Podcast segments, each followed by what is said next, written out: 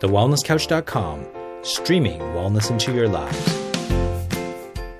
This is Up for a Chat with Cindy O'Meara, Karen Smith, and Kim Morrison.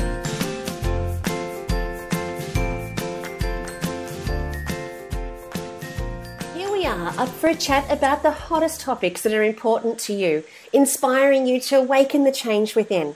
I'm Karen Smith. I'm Kim Morrison. And I'm Cindy O'Meara. And welcome to today's episode of Up for a Chat. We are so excited to welcome the beautiful Melissa Ambrosini to join us on the show today.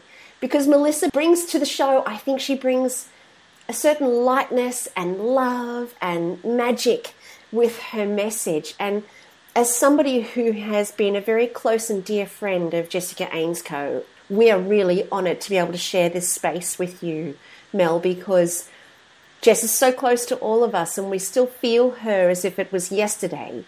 And it's so beautiful to be able to still stay so connected to her through you and through each of us. So we just want to talk about everything that you know and everything that you've done with Jess and everything that you've created in your own life, because from what I can see looking at your website and what I know about you is that there's a real synergy and a real connection between the two of you that really, when the two of you are together, it really creates so much potency and so much light in the world that we really want to be instrumental in making sure that that continues and that her legacy continues to live on beyond her passing through us and also obviously through you.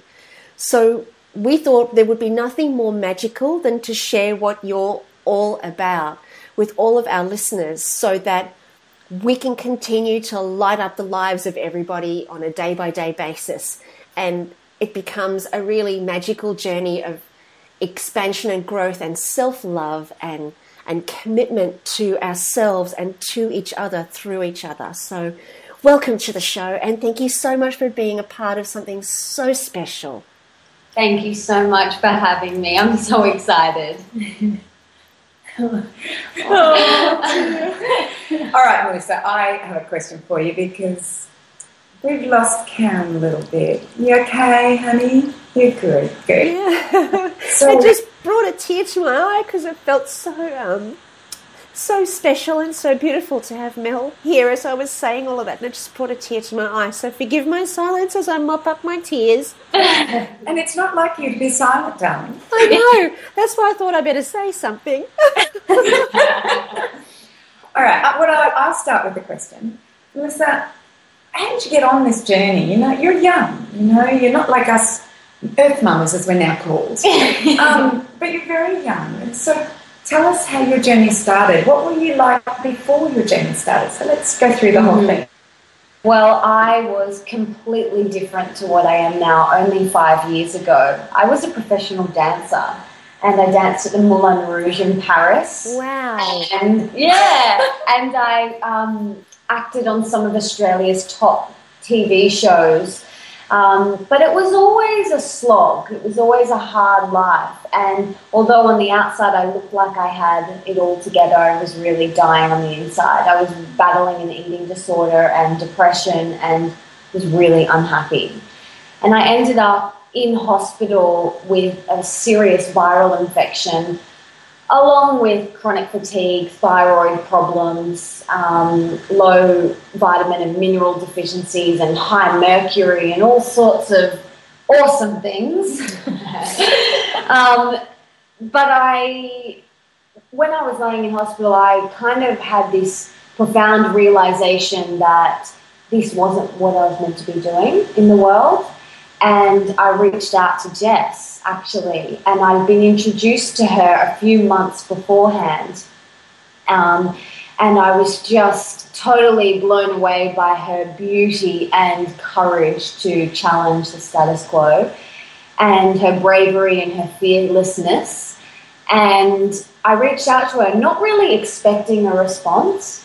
And she wrote back immediately, just weaving the page with her beautiful words of wisdom and inspiration. And I just said, you know, this is what's going on with me and I would love to have any advice, or, you know, and she just poured her heart out to me and gave me some great advice on how I can heal myself naturally. And from that moment I thought, if she can do it, I can do it. And I was inspired by her that I completely changed my entire life. I quit what I was doing work-wise. I went and studied holistic nutrition and life coaching and meditation and yoga teacher training. And then I moved house and I kind of became a little bit of a hippie. I wore yoga pants and stopped shaving my armpits for a minute and went totally organic, vegan, and just was so inspired. And I started doing yoga and meditation and reading all of these incredible books like Louise Hay and Marianne Williamson and Deepak Chopra and Eckhart Tolle, and my entire life changed. And from then, Jess and I became best friends. So she was living in the Sunshine Coast at that time, and I was actually in hospital in Brisbane because that's where my parents live. So I drove up to see her, and she just welcomed me into her home and her life with such open, ginormous arms and never let go. Mm-hmm. And, you know, I was reflecting on it the other day and I was just thinking, she is absolutely the reason why I am where I am today. And we really understood each other, you know, because all of your friends kind of look at you like, what the heck are you doing? You're not shaving your armpits. But I shave my armpits now. Well, you know that things have changed when people start to say you've come from another planet. Yeah. That's kind of when you know that things have changed just a little bit. No, yeah. And I'm forcing quinoa down everyone's throats, and they're just like, what the heck has gotten over her? And, you know, although that was one of the hardest things I've ever had to go through, laying in hospital and being so unwell, I wouldn't change it for the world because I was blessed to get my wake-up call at 23. And I'm so grateful because it has radically changed my entire life and put me on the path that I'm on now, which is the path that I'm meant to be on. And it wasn't rainbows and butterflies straight after that.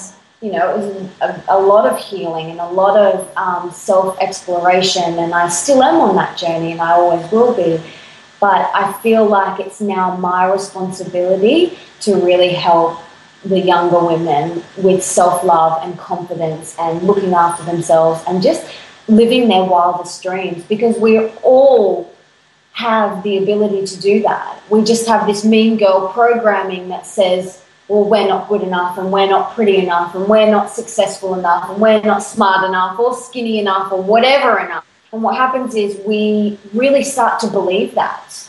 And you go, it's like this rabbit hole that you just go down. And I have loved working with women one-on-one and in my group programs, Get Your Glow On, and in all of my workshops to really help them find that confidence and love within themselves. It's just so beautiful to watch them really flourish. You know, Jess said the same thing. As a young woman, she didn't love herself.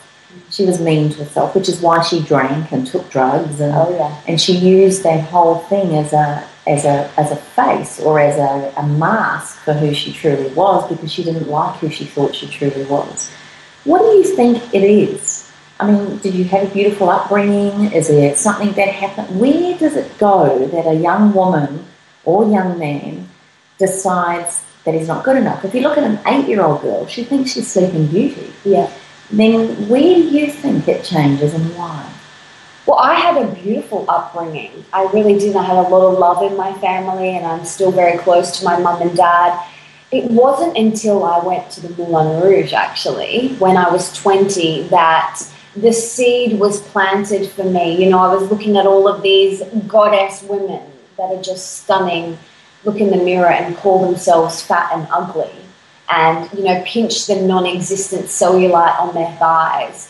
And because I was in a vulnerable state, that planted a seed within me, and I was like, hang on, well, maybe I'm not pretty enough or good enough. And being in that entertainment industry, you're constantly being told no, and, you know, you'd go to 10 castings a day and you get no's and no's and, oh, no, your hair colour's not right, or you're this. And I took it. It takes someone to have a really thick skin to be in that industry, and hands down to anyone who's in it. But I just took it on board because I was vulnerable. And I believe that we're born into this world the most perfect, magnificent, pure embodiments of love. And what happens is, along the way, someone will tell us we're not smart enough. And then it's like this seed that is planted, or we get our heart broken by our first love, and then we get this seed planted that we're not lovable. And, or, you know, someone calls us fat or something like that. And then there's another seed. So all of these experiences that happen in our life plant these seeds. And when we're vulnerable, we take them on.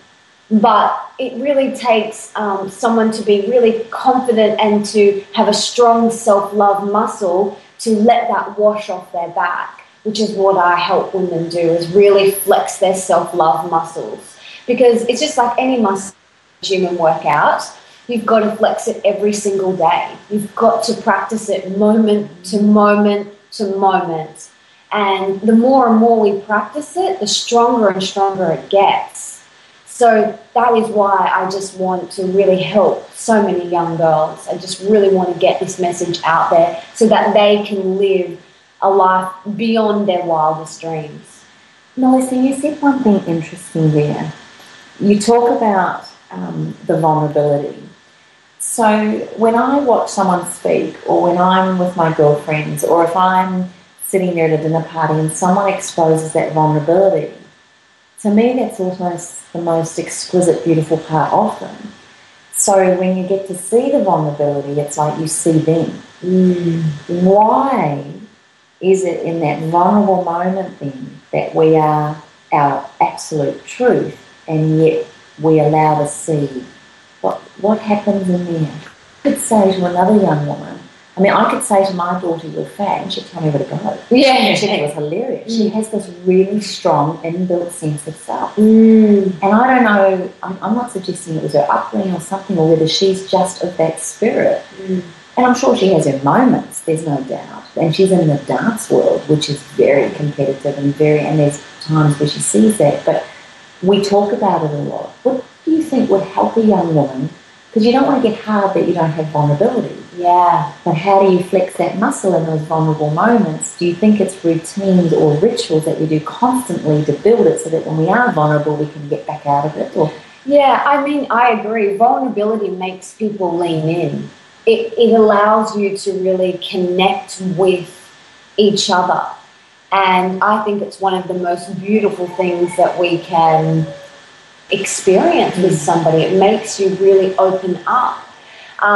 The reason why people hold back in that vulnerability is because they feel exposed and they can then risk getting hurt. So I feel like when you are really flexing your self-love muscle, you can put yourself in those situations where you are vulnerable and exposed, and whatever happens doesn't affect you. And that's ultimately where we want to get to. Mm-hmm. Just being our truth, because our vulnerability is our truth, like what you said. Mm. Do you think for you then when you're in the dance world, there's no doubt, I mean, even in our age, you know, and Cindy especially being so much older. Don't you love her? Every opportunity she gets, straight in there. You just, it's hilarious. Yeah. But to be honest with you, we three have our self-doubts. Mm. We sometimes don't think we're good enough. I think the difference for us now in our 40s and 50s is maybe we don't stay there as long. Exactly. Or we have a girlfriend. We've actually enrolled each other, probably without even actually saying it, have we, as our coach. So the minute one of us falls into that vulnerability, we honour and respect it. But then there's this little, right, time to move on. That's enough of that then. Enough of a pity party. Does your tribe matter?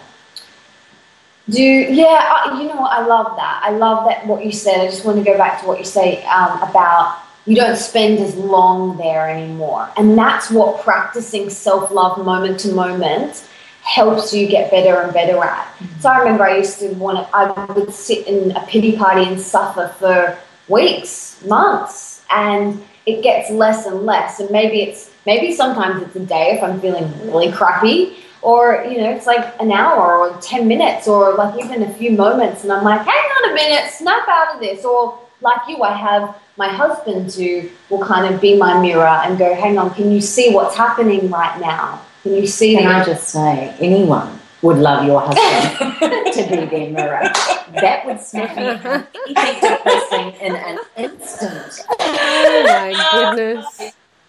He's beautiful. Actually, yeah. Now that we're talking about... hilarious. Yeah. Now that we're talking about your husband, I want you to tell our listeners about your wedding.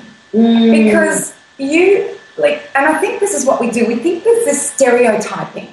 You know, there's the stereotyping of the wedding. And actually, I was having a conversation with someone this morning about it. And we were talking about back in the, 1850s, there were slaves.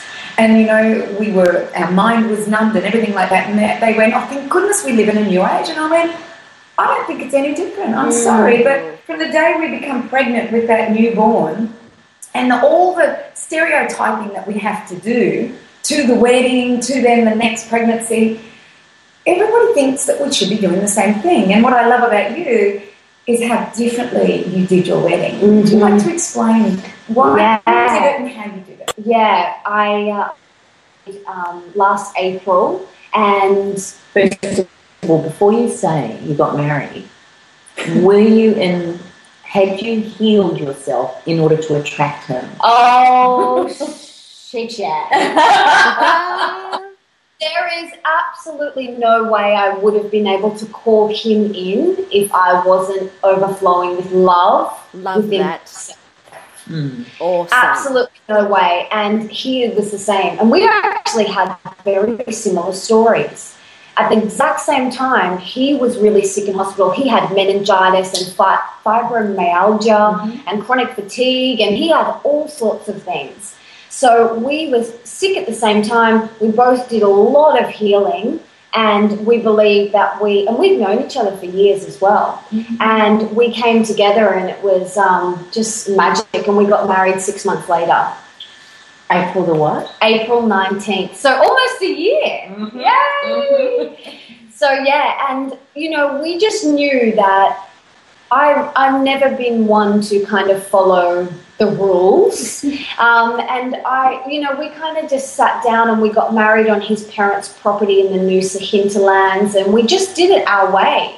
We had one of our best friends marry us, and we had a drummer walk Nick down the aisle first with all of his party. So him and his party entered with a drummer, and then I walked down with Nick's son, now my stepson, and my dad. And we had a beautiful ceremony. And then I just did it so different. There was no traditionalness about it whatsoever.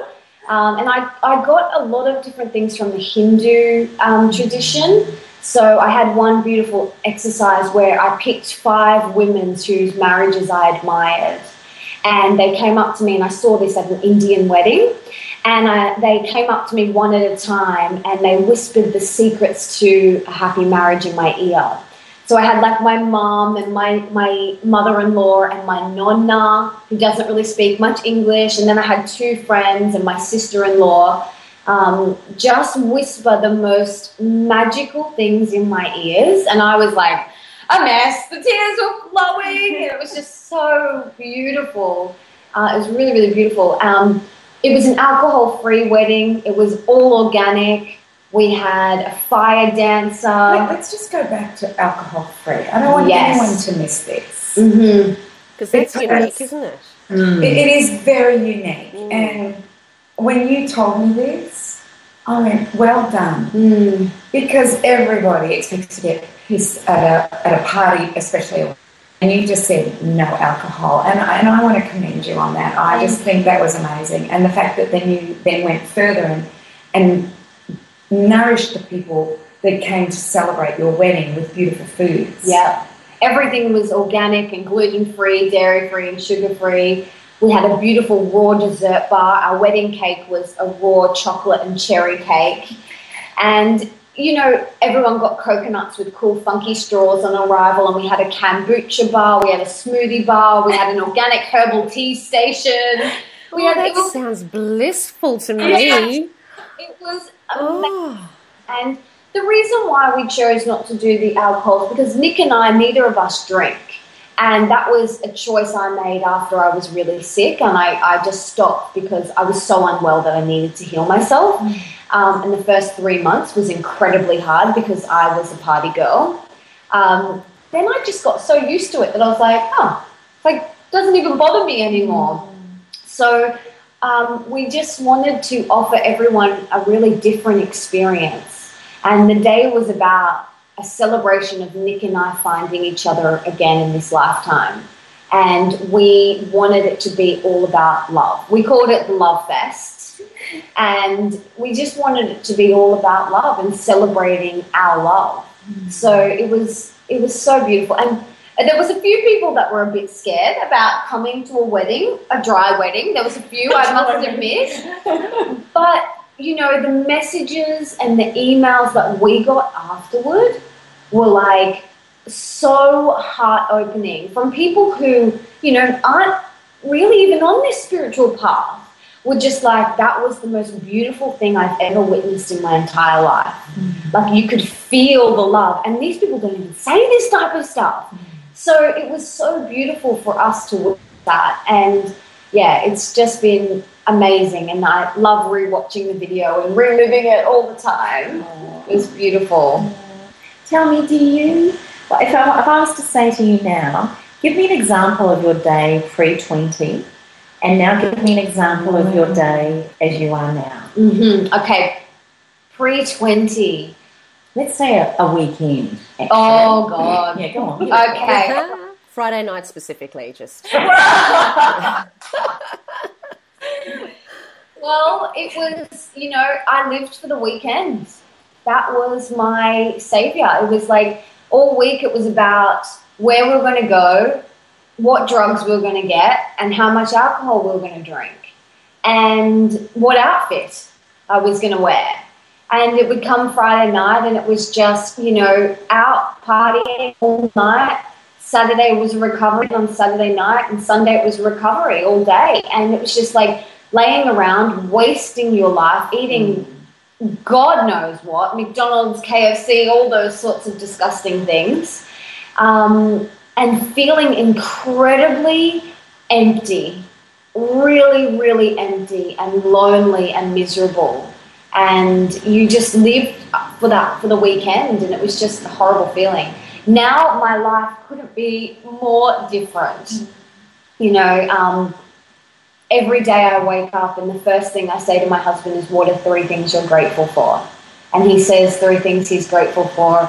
Usually I'm on there. And then I do the same, and our morning is always started with a meditation and yoga. We practice TM meditation. So we meditate twice a day, 20 minutes. We do yoga, or I'll go for a walk, or I'll go to a bar class. And then weeks that we have our little man is very different to weeks we don't have him. So the weeks that we do have him, it's about getting him ready for school and things like that. And then I start my work day about 8:30 till 12. It's about writing and creating and working on whatever project we're currently working on to release. And then lunch, and then afternoons, more working. I always stop for an afternoon meditation every single day. It's in my calendar and I do not miss it. And then if I have time, I'd love to go for another walk, if around the park or something like that, and then dinner, and we're in bed pretty early. I would go to bed pretty early. Yeah. You just can't help yourself, love. You know she's always going to put it in there. Yeah. Darling, but and no, I don't know if you're going to feeling the same here, Kaz, but this sounds so idyllic, so magical, and I'm sure many women listening to this would be saying, oh, it would be amazing, but life is full. We choose that, obviously, and then there's the madness of life, And sometimes we get onto this treadmill that we just feel we cannot get off. What would your advice be to maybe an older version of you, or meaning women like us, mm-hmm. and you? What is your philosophy around the treadmill of life? Mm. Yeah.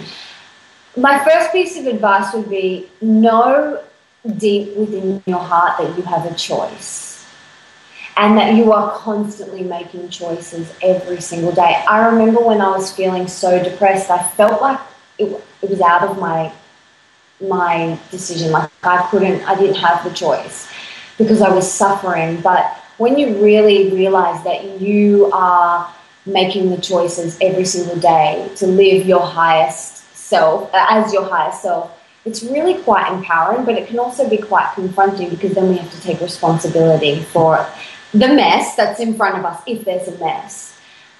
So knowing that you have the power and you have the choice. I also like to remind people that our true being is love, and everything you can do in your life can be done out of love or out of fear. And me and before my meltdown, as I like to call it, I did everything out of fear. I was working out of fear just to make money. I was eating out of fear of getting fat. I was exercising out of fear to stay skinny. I was had relationships out of fear just because I didn't want to be alone. That was out of fear. Just, again, didn't want to be alone, didn't want to be with myself. But when I realised that you can do everything in your life from a place of love, it's really quite empowering. And everything, I had to retrain and relearn that you can move out of love. You can move because you love the way it makes your body feel. You can eat nourishing, beautiful foods because you love the way it makes you feel. You can have relationships with people that inspire you. You can have a relationship that you actually love and want to be in. And do work that inspires you and that loves you. And we're all doing work that we love. But there's so many people out there that don't realize that they can have that too. That they just had a job just to make ends meet and to get that regular paycheck. But that's not what you're here for. You're here to, everyone is unique and everyone is beautiful and everyone has a special uniqueness that we need to share with the world. And however you do that, whether it's through art or aromatherapy or nutrition or whatever it is, it's our sacred duty to share that with the world. And I think also, Kim, with that question, is that look at what Melissa did. You know, you did turn your life around. You went from, like you said, from fear to love. But if someone was to look at your life 5 years ago and look at your life now, they would go, wow, isn't she lucky? Mm. And that's the thing, is they all think it's about, oh, they're so lucky, but it's not got anything to do with luck. It's all about, first of all, having a clear vision of what you want, then doing the action steps that you need in order to do that, yeah. Having gratitude, meditating, and you have all the steps that philosophers for the whole of existence have said to do.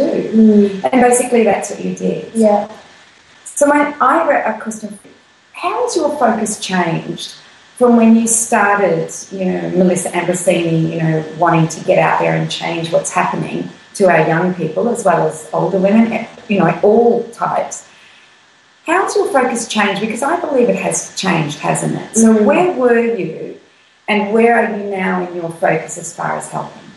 Well, it kind of started more one-on-one coaching with a lot of women. And it was really around the health and the mind, stuff like that sort of area, because I realised that was a great entry point. If you get people thinking about nourishing foods, they start to think about nourishing thoughts and nourishing work and nourishing relationships. So it's an amazing place to start. But over the past, I've been doing this now for almost 6 years, and over the past 6 years, it's really about helping women become fabulously healthy and bursting with love area of their life. I want to help women live their wildest dreams. And like you said, it's not about being blessed or lucky. We are all blessed and we are all lucky, and I'm no more special than anybody else. And no one else is more special than me. I just had the balls to go, you know what, this isn't good enough. And like Jess and like you guys, we're like, no, let's just do it. Let's go out and live our best life. And we all have the ability to do that. And it does kind of grate me a little bit when people say, oh, you're so lucky, or I'm blessed, or this. And I'm like, no, I've worked my buns off. Every day I show up to my meditation cushion, every single day, even when I don't want to. Even when I want to go there, or I go there kicking and screaming, and that's when my husband's like, get your butt there, So it's really important to keep showing up every single day for you, not for anybody else. When you take on this path of love and your true self, it's just about saying yes to you. That's all it is. And for so many years I said yes to everybody else and no to me, and kept on suppressing and denying my truth. But it just got to a point where I was just like, I'm over it. I'm over living like this. It's an interesting point that you raise, and everybody, please forgive my throat being so croaky. It is me, it's Karen, it's not a 0055 number. When you raise the point of saying that you had to come back to yourself. You had to put yourself first. You had to say yes to yourself instead of saying yes to everybody else. I think that that's very much a human instinct for survival that kicks in at only certain points in a person's life, where they get to the point where, and I use the term, where they're ready to break up with the way that life used to be, because they're in a position where they realize that it doesn't serve them anymore. And to be... and I think we're a bit mixed up, and I'm really keen to hear your take on this, particularly for the younger girls. But I think we're so enamored and so keen to make a difference and make the world a better place and to be of service. I think sometimes we do that. Well, not sometimes, but I think largely what we do is we do it at the detriment of ourselves. So we're of service to everybody else, but we're not of service to ourselves. Because to be of service to everybody else is great, and it keeps me very distracted from being of service to myself. So while ever I'm worrying about what everybody else is doing, then I don't have to look and see what's going on inside of my own two ears or inside of my own skin, because that's a really big job. That's going to be confronting. That's going to take me down a path I may not necessarily have the resources or the tools to cope with. So instead of me doing that, let me be of service to everybody else. But in the meantime, the body in and of itself crashes and burns, and then, sometimes it's too late. It's an interesting perspective, and I'd love to hear your thoughts on that whole being of service to self and being of service to others, and how, what you think balance looks like. Yeah. For that. It's a really good point, and I have a lot of mamas say this to me, and... I love that analogy when you're in an aeroplane and you've got to put your air mask on before you help the child next to you. And that's the same with self-love and being of service. You fill yourself up first before you can truly help anyone else. Otherwise, it's like a cup of tea. If the cup of tea is only half full, you don't have much to give around. But if your cup of tea is overflowing, you've got heaps to give around to people around you. And that was something that I really had to unlearn. I watched my mum all my life just give and give and give and people please and put everyone else first. And it really ran her into the ground. So I had to really unlearn that and find a nice balance of filling self up first and then being able to give to somebody else.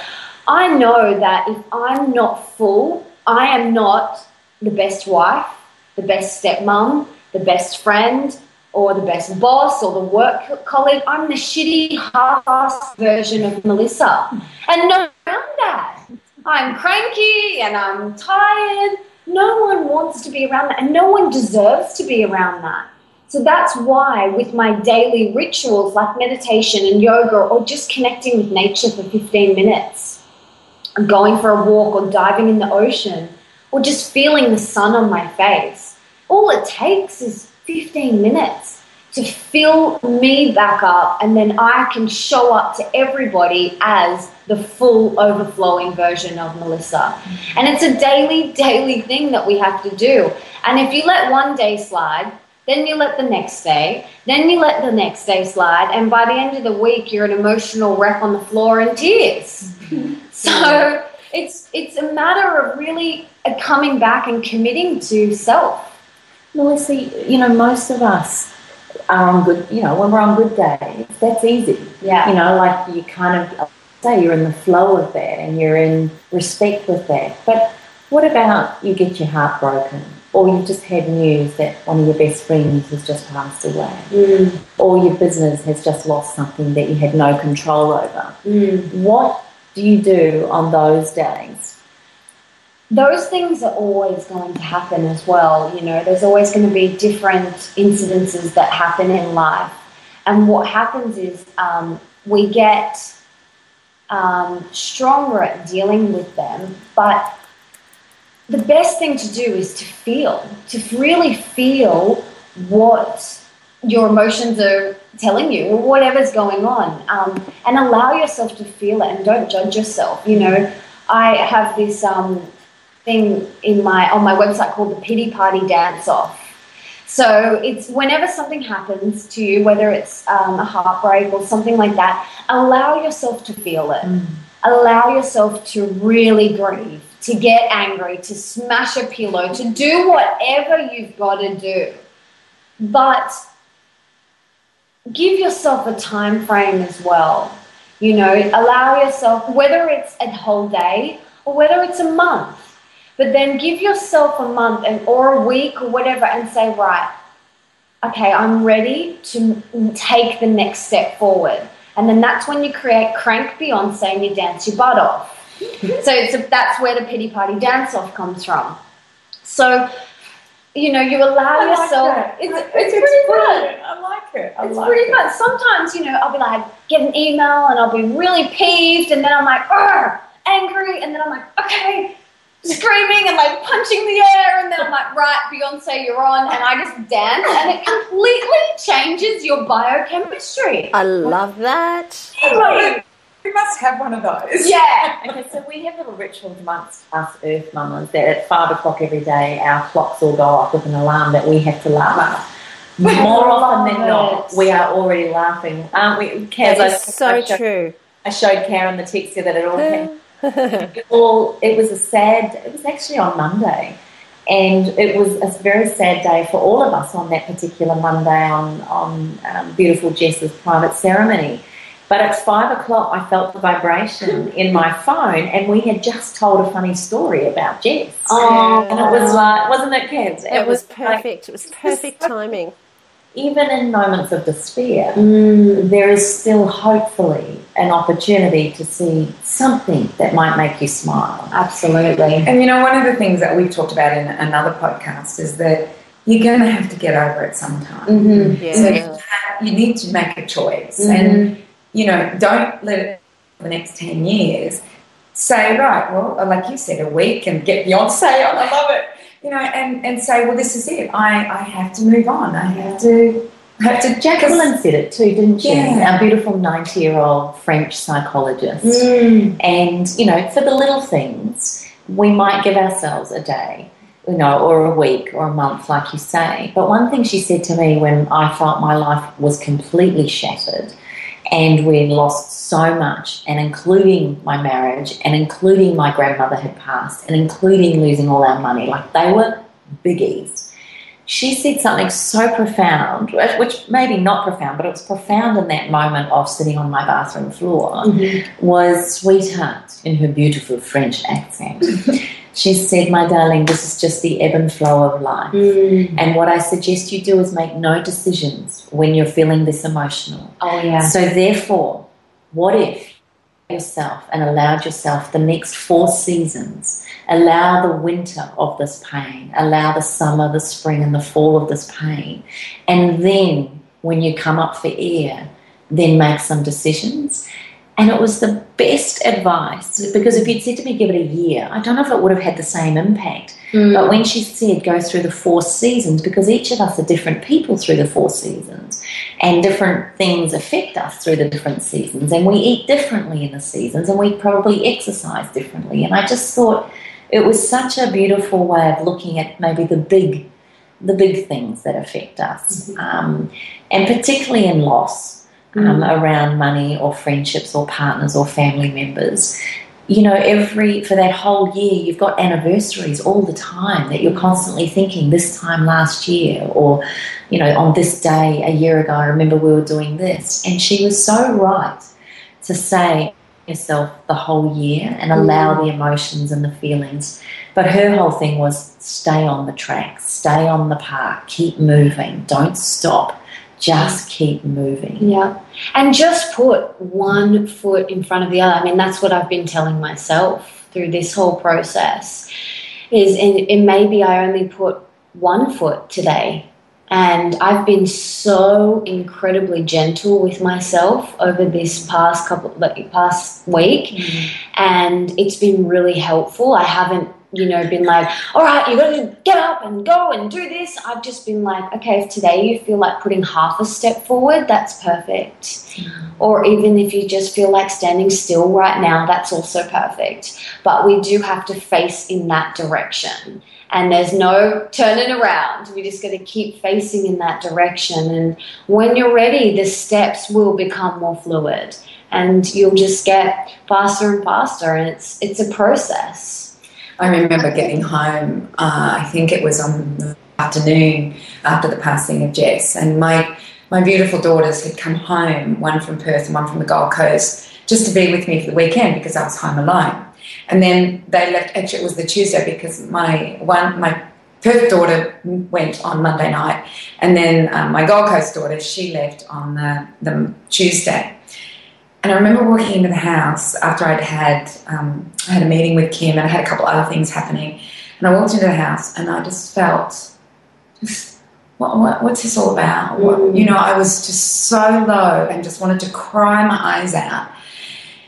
And I could have stayed there, but I went, no, I'm not going to stay here because my girls aren't coming home. My husband's not home.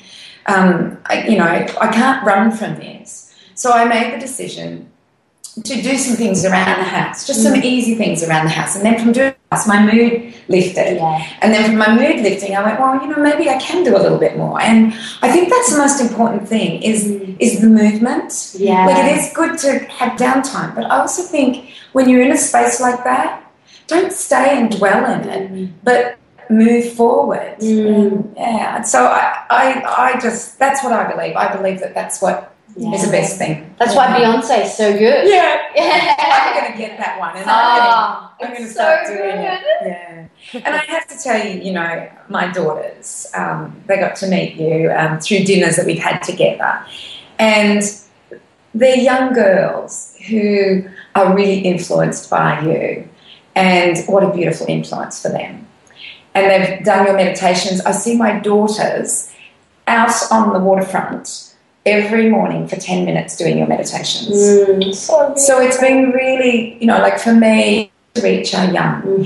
And as what I believe, we need to get them at 15. Oh, yeah. We need to get them before, but at 15 they're really influential. You know, they're influenced very easily. And if we can, I was thinking, get Jess's book and maybe your book too with a aromatherapy, skincare, self-care pack. Oh, but with the yoga mat. In the curriculum, though. In the curriculum of schools, with a you know, like a workbook of some sort. You young girls getting to that age group, we may help those ones that are, you know, like I hear about suicides with these young girls. I know. And I think life's not that bad. I know. It's actually can be really fun. I know. And you hear these young girls that are committing suicide. Or, eating disorders. Eating disorders and cutting, everything. And if we can get them on track, then the world will be a better place and there'll be more people that will be happy in what they're doing, because at the moment, you're right, there's just not that many happy in what they're doing. Imagine if there was a class at school, in high school, on titled self-love. and another one meditation, and another one, you know, yoga. And I've done a fair few talks at a couple of all-girls high schools in Sydney, which have been amazing. And I cannot wait to go back to my own high school, and when my book is out in January this coming year, and just hand the book to every single girl there. Like, I can't wait to be able to do that. But it's just so powerful watching them. You know, they're like sponges still at that age, and they just, like, all of these little light bulbs going off in their head. You know, it's important too. I think what's hard for mamas is to watch their daughters go into that space, or their sons. It'd be so nice if there were some young men out there trailblazing the way you young women have, and let's hope that that gets inspired to be, and maybe our sportsmen in a way are those kind of role models. And that's what I love about someone like Djokovic, who has a love of food and rituals and things like that. So if we can get more of those kind of... And now Ali Day. You know, Ali Day has moved completely from... You know, he's a young Ironman. He's moved completely from eating really bad foods and not looking after his body in the way it should be looked after as an exerciser, to now going very much eating the right foods. He's actually going to be on Pete Evans' paleo way, because he turned his life around in 12 months from being at the, couldn't even lift his head anymore, to winning the Ironman. Yeah. So they're out there. We just got to. But what I think, and what was, where I was going with it, is that us mamas, we might say it a lot to our children, and we might be, you know, trying to be that role model of that. But the reality is, and it's understandable and natural, that our children may not want to hear it from us. Yeah. So why I think what you're doing is so important is that for us mamas, we might say, "Hey, listen, honey, I just heard about this woman, Melissa Ambrosini. She seems right up your alley.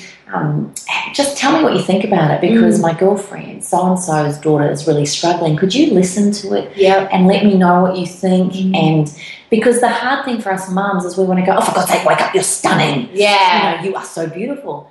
But, you know, often the reflection of that is because they've heard you standing there saying, "I'm fat, I'm ugly, I'm wrinkly, I'm not good enough." So what I think you're providing, and what you and Jess and the Amanda Rootses and Rachel McDonald's and all of you beautiful earth angels, and maybe from us and our perspective, which we've been doing this all throughout our lives, there's a way that we can each tap together holistically, synergistically, and impact all angles. You know, like, mums look up to you. I've talked at schools and had 16-year-olds say that I've influenced them.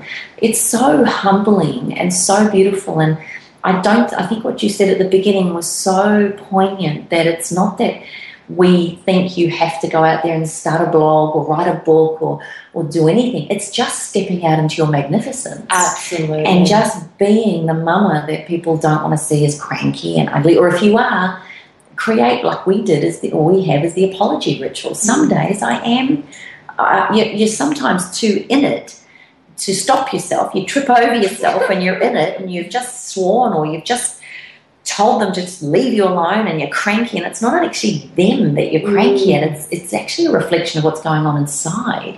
So having those little hooks and anchors to pull yourself back, and being okay to say sorry and others. I think where I wanted to go with that is please keep going. Please keep being the trailblazer that you are for our beautiful younger women. And then the women like us, maybe that are older than them, can also be the backup of that, or vice versa. You younger ones become the backup of future generations for our age to go, there is hope. So what I want to ask you, my darling, how have you coped with Jess's loss? I mean, cope is not a great word. How have you forged forward, and what would be your number 1, 2, or 3 self-care technique? I know you just said before you've been gentle on yourself, but some people in the moment, they can't go away for a week and do that. What would you recommend, and what have you done for you, and what did Jess mean to you? So many good questions.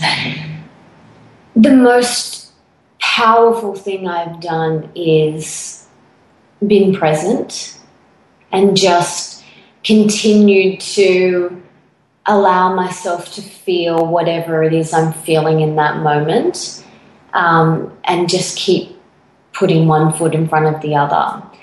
But it has absolutely brought me to my knees many, many, many times. But I just have allowed myself to fully be vulnerable, like no protecting. I've just been in a parking lot, and if I felt to cry, I'd cry. Or if I've been in a shop, I've just been really honest with myself. And I haven't ever been dishonest with myself ever.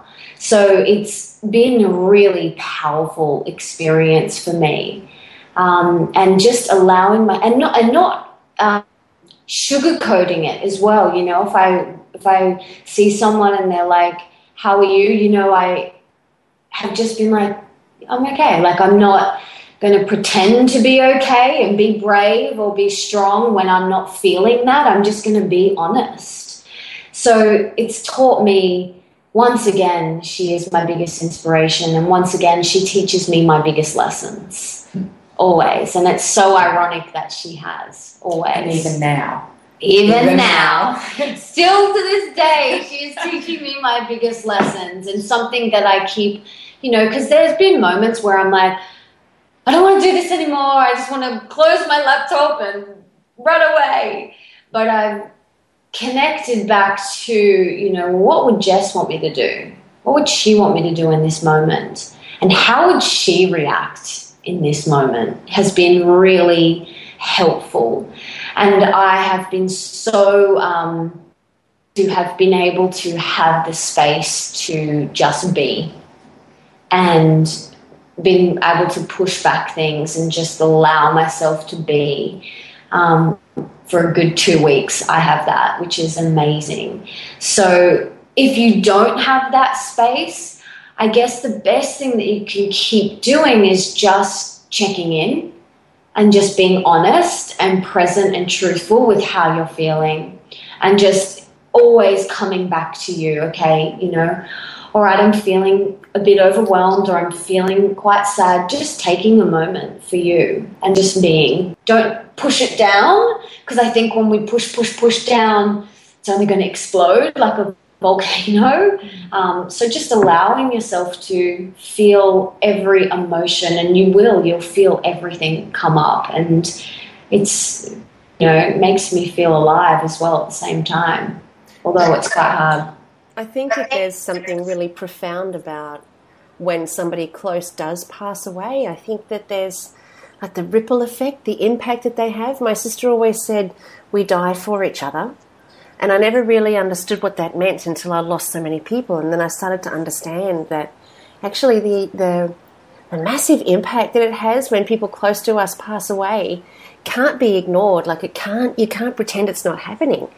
And so when you do that, as you say, Mel, and you actually do just sit in the pain of it, you do just sit with whatever's there, then you get to see the message, if you like, that kind of was their parting message or their parting desire for us, mm-hmm. in a way that really has it's the only way that that level of transformation can actually occur, is with something so huge and so big and so painful and so massive in a person's life as to lose someone that they love.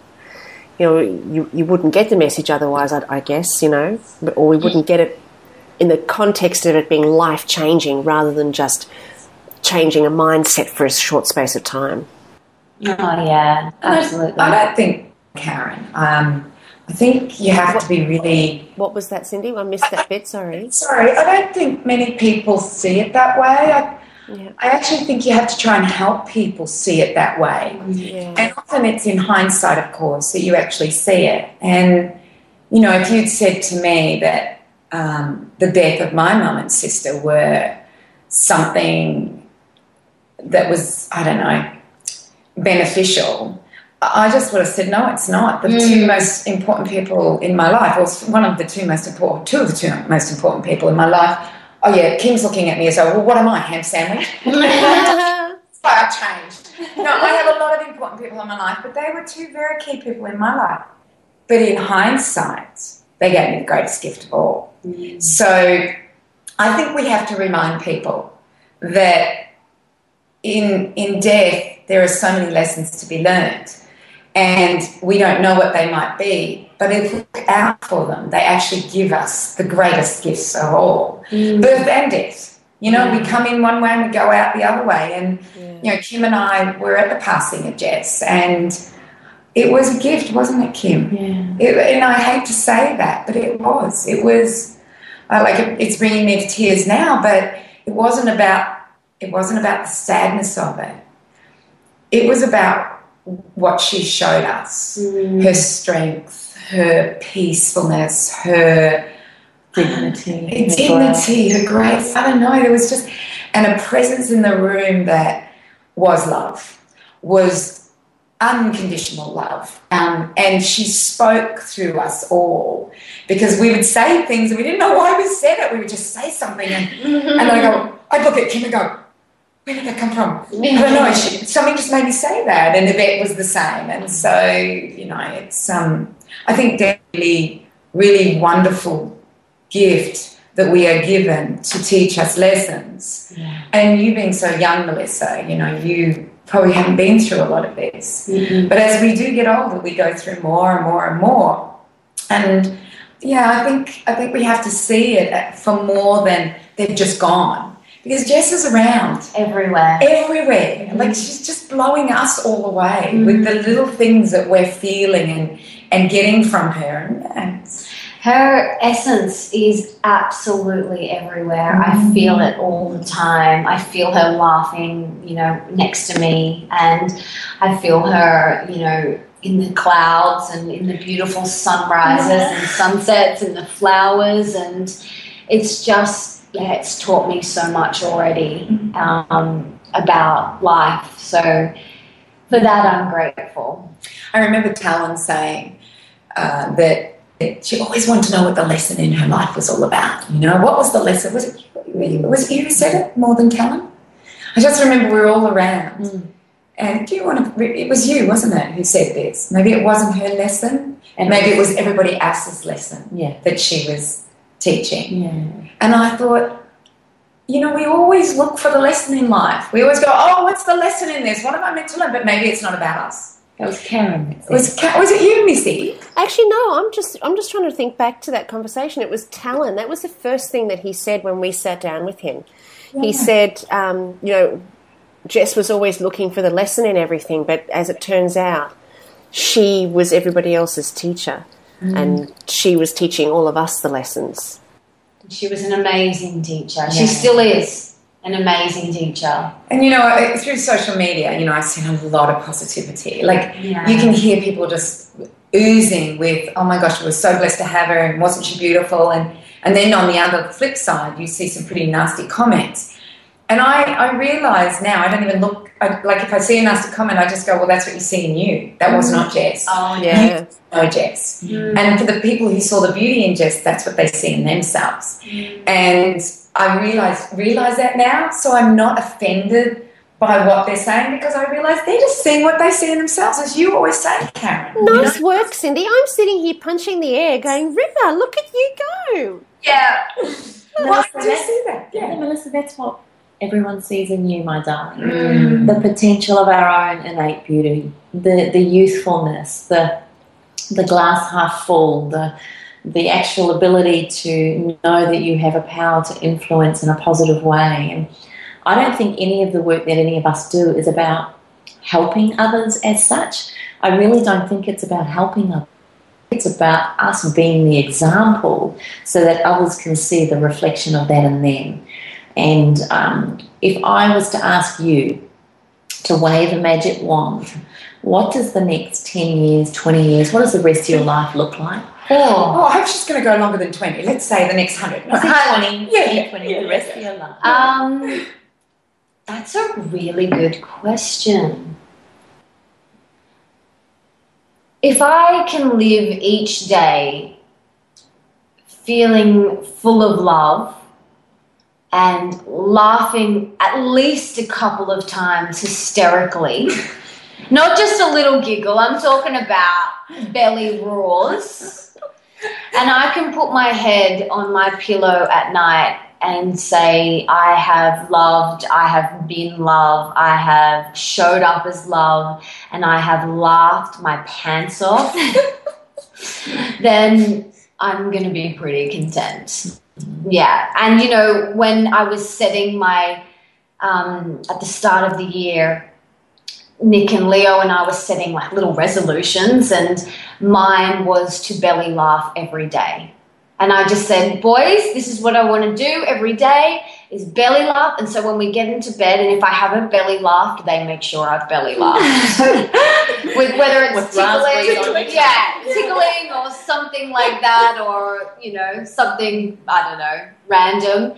But it's just really beautiful because that's what it's all about. We can get so serious and life can become so hard, and like we feel like we're pushing a cement truck up a hill, and, you know, we can get like so stressed about our work and what we're doing in the world. And don't get me wrong, I feel like that sometimes. But what matters is, have I loved, am I being loved, and am I giving love? That's all that matters. Can I key her? Can I take her home? Can we keep her? Can we? Oh, beautiful. I think we need to coat you in icing and pop you on top of a cake. Gluten-free icing? Absolutely. Sugar-free, dairy-free. No colours, no additives, preservatives. Plant-based.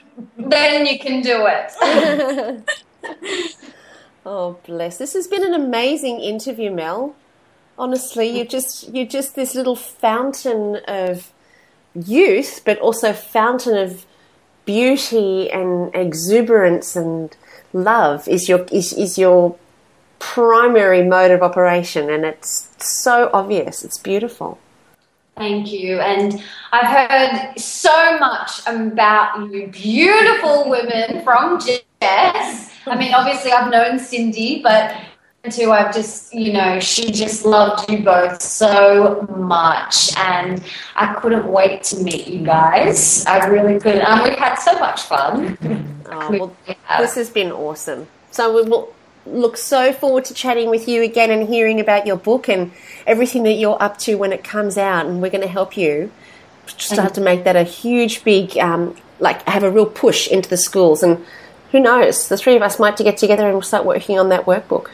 And also, we need to let our listeners know so that where Melissa is. So where are you? How do we find you? Facebook, Instagram, everything. Let everybody know, because I know the minute my girls met you, they were on your Instagram and Facebook and they follow you. Beautiful. So my website's just Melissa Ambrosini, spelled out like that, Ambrosini.com, and I have Facebook, Twitter, I have Instagram, I have Pinterest, I have Google Plus. LinkedIn. No, I don't have LinkedIn. That's for the older ones.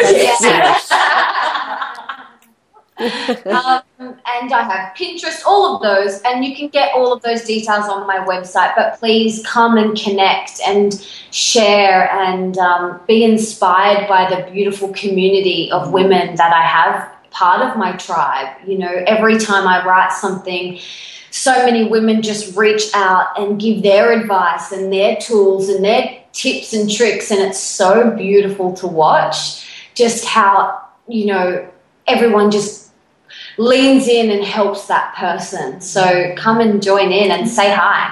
Beautiful. Okay, so let's just spell your last name, Mel. So it's Melissa AMBROSINI.com. Awesome. All right, so hopefully you guys have absolutely loved today's podcast. It's been an absolute treat to share it with you, my love. So for everybody who's been listening to the show, make sure that you go to our Facebook page at allthews.facebook.com/up for a chat and leave your comments and your questions and anything that you'd like to mention or anything you'd like to talk about with Mel. Leave them there on our Facebook page and we'll make sure that they get across to her. You can also make your comments on allthews.thewellnesscouch.com/up for a chat. You can leave all your comments there. and we will always get back to you there as well. So join us here next week on Up for a Chat and become part of the ripple effect that's changing the world. And God, jeez, we love sharing the ride with you. You are the shizzle. Bye for now. See you next week. This has been a production of TheWellnessCouch.com. Check us out on Facebook and join in the conversation on Facebook.com/TheWellnessCouch. Subscribe to each show on iTunes and check us out on Twitter. The Wellness Couch, streaming wellness into your lives. Whilst the Wellness Couch presenter endeavor to provide accurate and helpful information to their listeners, these podcasts cannot take into account individual circumstances and are not intended to be a substitute for health and medical advice from a qualified health professional. You should always seek the advice of a qualified health professional before acting on any of the information provided by any of the Wellness Couch podcasts.